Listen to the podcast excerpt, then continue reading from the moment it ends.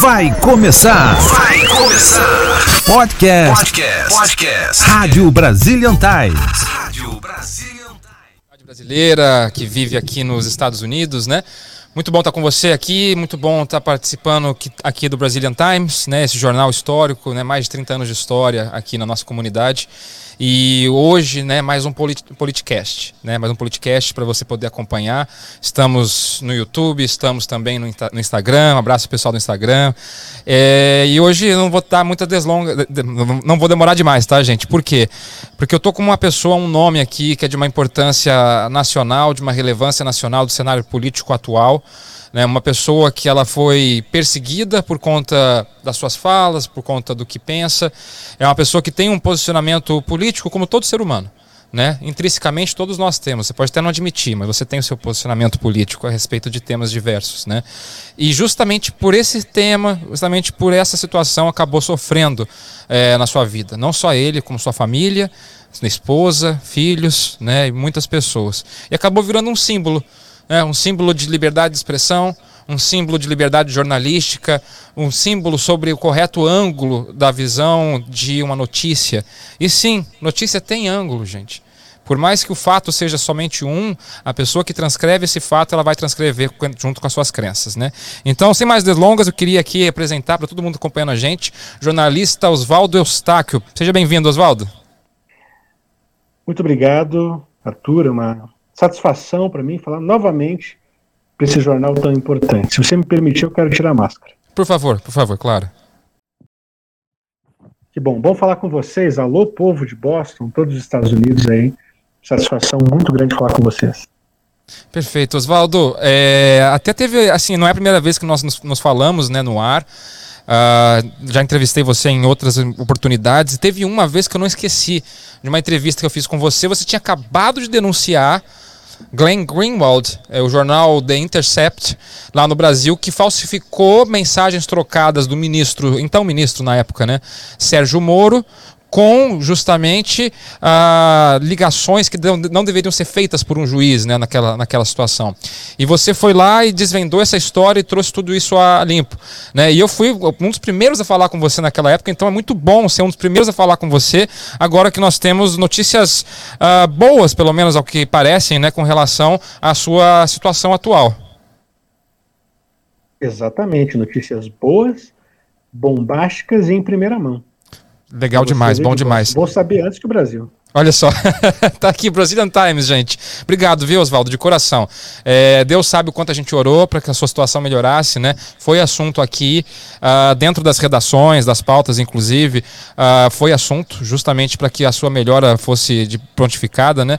E para quem às vezes não conhece, eu vou contar um pouquinho dessa história uh, rapidamente e vou passar para o Oswaldo, lógico que é ele que viveu isso no, no, na pele, né? Um pouquinho mais desses detalhes. Mas o Oswaldo é um jornalista e justamente por conta de alguns posicionamentos políticos, acabou sendo perseguido né, pela Suprema Corte Brasileira. Acredite se quiser, é uma situação assim.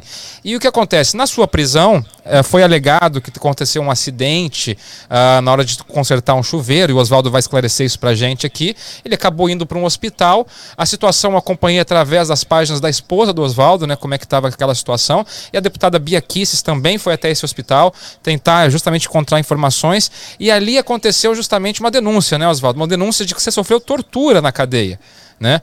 Passado esse, esse período, o Oswaldo acabou é, se refugiando neste momento no México, correto, Oswaldo? Exatamente. Fui preso três vezes, fui espancado na cadeia, torturado na cadeia. Uau. Depois sofri um acidente na cadeia e fiquei sobre uma cadeira de rodas, que estou até hoje. Uau. E depois disso, o inquérito que me prendeu foi inteiramente arquivado, ou seja, o STF só podia pedir desculpas para mim. E pediram? E eu vim. Lógico que não, né? Mas tudo bem. Estou dizendo que era a única coisa que eles poderiam fazer. E nem isso fizeram. Mas tudo bem. Não estou aqui para criticar ninguém hoje, estou aqui para falar de coisas boas. E depois disso fui para casa e decidi denunciar os abusos de autoridade que ocorriam no Brasil. E vim para uma cruzada internacional, começando em São José da Costa Rica, na Corte Internacional dos Direitos Humanos. Daí passei por Honduras, Nicarágua e hoje estou na cidade do México. Passei por Cancún também e hoje estou na cidade do México.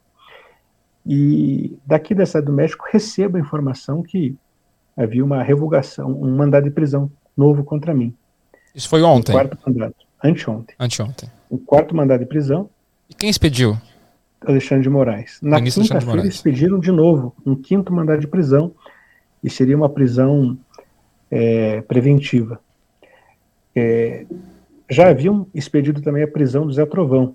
E como o Zé Trovão saiu antes, colocaram ele já ontem na é, linha vermelha da Interpol, alerta oh. vermelho da Interpol.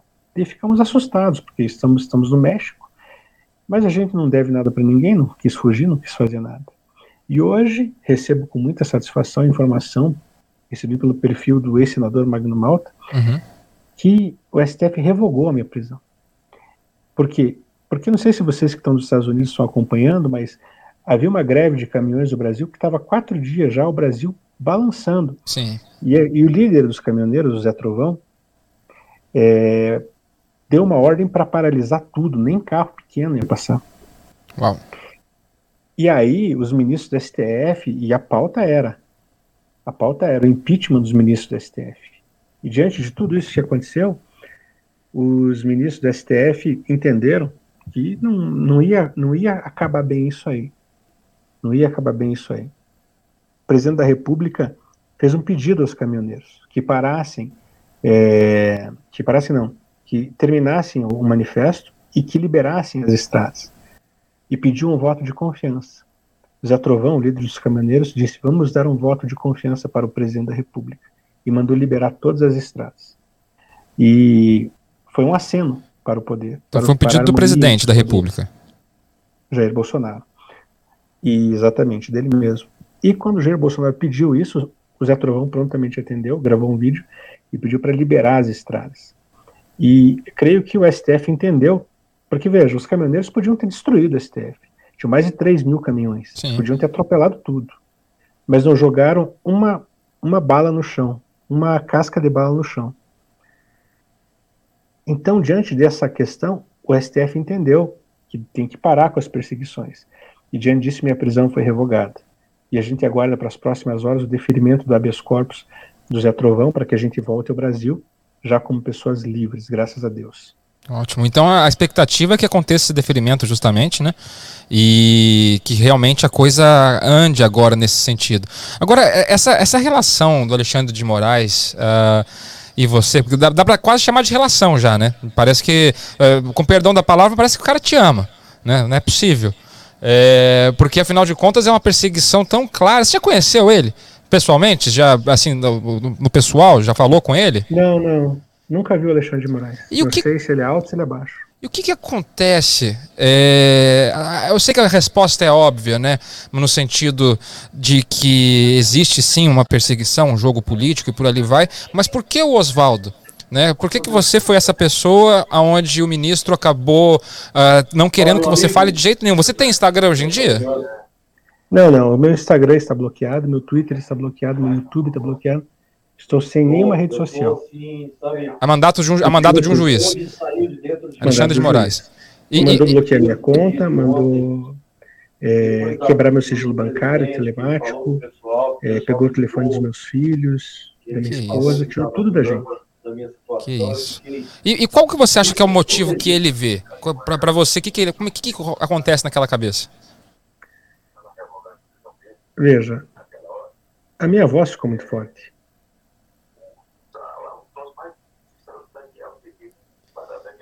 A minha voz ficou muito forte. Eles tinham que me calar de alguma forma. Eles tinham que me calar. E daí, quando eles me censuraram de uma rede, eu ia para outra, quando eu ia para outra, ia para outra. E agora eu estou sem rede social e estou tendo voz através desse jornal tão importante. E eu digo assim: é, eles, eles falam que eu sou fake, que eu faço fake news. Mas isso, se você me permitir, porque eu sou um homem cristão, claro. eu vou lembrar que quando Jesus Cristo morreu, morreu na cruz e o governador lá na época não queria admitir que ele havia ressuscitado. Ele falou assim: roubaram o corpo de Nazareno. Isso é fake news. Mas no terceiro dia ele ressuscitou e vocês sabem tudo o que aconteceu e a história hoje é baseada nele, dele por ele para ele. Então não há como vencer uma guerra contra a verdade. eu vivo por isso e estou muito feliz por isso. Não, e é incrível o trabalho que você fez uh, e faz já muitos anos, né? Eu trouxe aqui a repercussão de um dos grandes casos, né? Que foi esse do Intercept, que você fez um trabalho fantástico de conseguir desvendar aquela situação toda, né? Inclusive o, o, o responsável pelo jornal, gente, ele é o marido, o esposo, né? Enfim, do Jean Willis, que está justamente aqui, é, nos Estados Unidos, né? Nessa situação. E Oswaldo, tiveram outras situações também onde nós também já, já conversamos a respeito do Adélio Bispo. Você sempre foi esse jornalista raiz mesmo, né? Mas você sempre também vai ter voz aqui, por causa do. a, a questão é a gente tem que dar essa voz para as pessoas, né? A pessoa não, você não pode calar ninguém. O Alexandre de Moraes, que o, o Oswaldo está se referindo, também foi responsável por censurar uma edição da Cruzoé, né? Você, você lembra dessa edição, né, Oswaldo? Lembro. É, dessa censura ali feita. Ah, nessa volta para o Brasil que você vai ter agora, é, esperamos que você tenha agora, né? Ela, você tem algum medo na hora de passar pela Polícia Federal, pela alfândega, algo nesse sentido? Está no teu coração? Não, não tenho medo, não. Já fui preso três vezes, já fui espancado, já fui torturado. É... Eu só temo a Deus. É o que eu temo. Só temo a Deus. Nessa situação que você passou na cadeia, né, que eu não consigo imaginar o que foi para você, né, estar tá dentro de um local sem poder sair, sem ter nenhum tipo de, de liberdade, preso com outras pessoas. Imagino que seja uma cela diferenciada, porque você tem um curso superior de jornalismo, né? Ah, não, diferenciado não, porque fiquei com a bandidagem lá. Ficou? Sim. Uau. Uau. E, e, aí você tinha que contar literalmente com a Sandra Terena, que é a esposa do Oswaldo, gente, para poder. Eu fiquei 40 dias, fiquei 40 dias sem ver minha esposa, sem ver meu advogado. Fiquei 40 dias igual um bicho. Quantos absurdos. Você está falando, eu estou me arrepiando aqui, Oswaldo. E você que está escutando a gente, gente, é, isso é, existem direitos. Eu sei que no Brasil ficou muito famosa aquela frase, né? Direito dos manos, né? Que é em vez de direitos humanos, né? Porque a gente exagera demais na proteção, às vezes, a, a bandidolatria que existe no Brasil, né? Só que existem direitos humanos por um motivo, é primordial existir, tá? Para seres humanos, têm que ser tratados com dignidade. Você deixar um ser humano sem ter acesso ao seu advogado ou acesso ao seu familiar por 40 dias é desumano. Né? E essas pessoas que é, foram para cima de você, Oswaldo, eram pessoas de dentro da cadeia, era gente de fora? Como é que foi essa situação? É, eu fui espancado por policiais penais. Por policiais penais? De dentro da cadeia, a pedido do Estado, de alguém do Estado. Não posso dizer de quem, uhum. porque eu não posso dizer com, com certeza. Mas eles me bateram, me espancaram por ordem, por ordem de alguém. Então, no, no, fim das contas, a política acaba né, mexendo no bolso de muita gente e muita gente fica incomodada, né? Muita gente, muita gente. É incrível a sua história, é, Oswaldo, é incrível. É, e ficou muito forte aquela imagem de você saindo uh, do hospital, uh, numa cadeira de rodas, né, deitado numa maca, esperando também.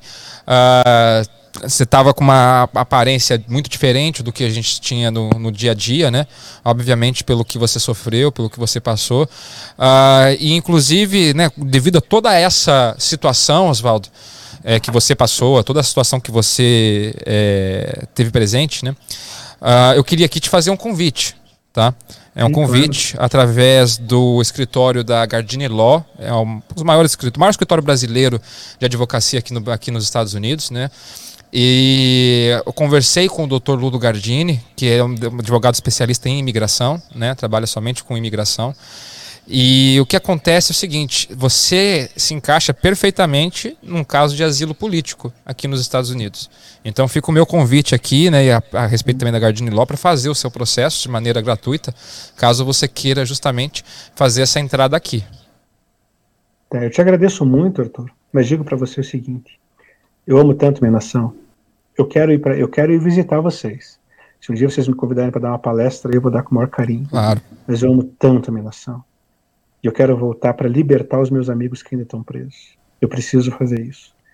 A liberdade é mais importante do que a própria vida. E eu creio nisso. Obrigado pelo convite. E eu vou aí no escritório do, de advocacia de vocês aí, que tem feito um trabalho brilhante nos Estados Unidos, para palestrar para os brasileiros, para falar com o maior carinho mas minha terra tem palmeiras onde canto sabiá. Eu quero voltar para lá. Perfeito, né? Que, que despedida, né? É, só para a gente terminar, eu sei que seu tempo é, é, é curto, Oswaldo, mas eu queria trazer dois pontos rapidamente. Primeiro, uma experiência pessoal que você tá, a gente estava conversando em off, né? Você passou por um terremoto e também por um, por um furacão no México. Meu Deus do céu! Em Cancún, passei por um furacão. Uau. Eu só vi pela sacada os ventos fortes e a água no chão. Não senti, ouvia. Então não tive medo. Agora no México, meu amigo o prédio tremia, dançava, eu na cadeira de roda. Eu fui, eu fiz o que não podia, eu tive que sair pelo elevador, porque não tinha outra opção. Não tinha outra, não tinha outra opção. É, o prédio no prédio não tremia, o prédio dançava. E naquele momento eu falei assim, Senhor, não deixa eu morrer agora, pelo amor de Deus, tem um país para salvar. e Deus ouviu minha oração. Agradeço o convite de vocês, é sempre uma satisfação falar com vocês. Eu quero deixar um recado final. Claro a nossa geração vai mudar a história do Brasil e do mundo. O Brasil vai ser um celeiro conservador para o mundo. E eu estou muito feliz em saber que eu e você fazemos parte dessa geração.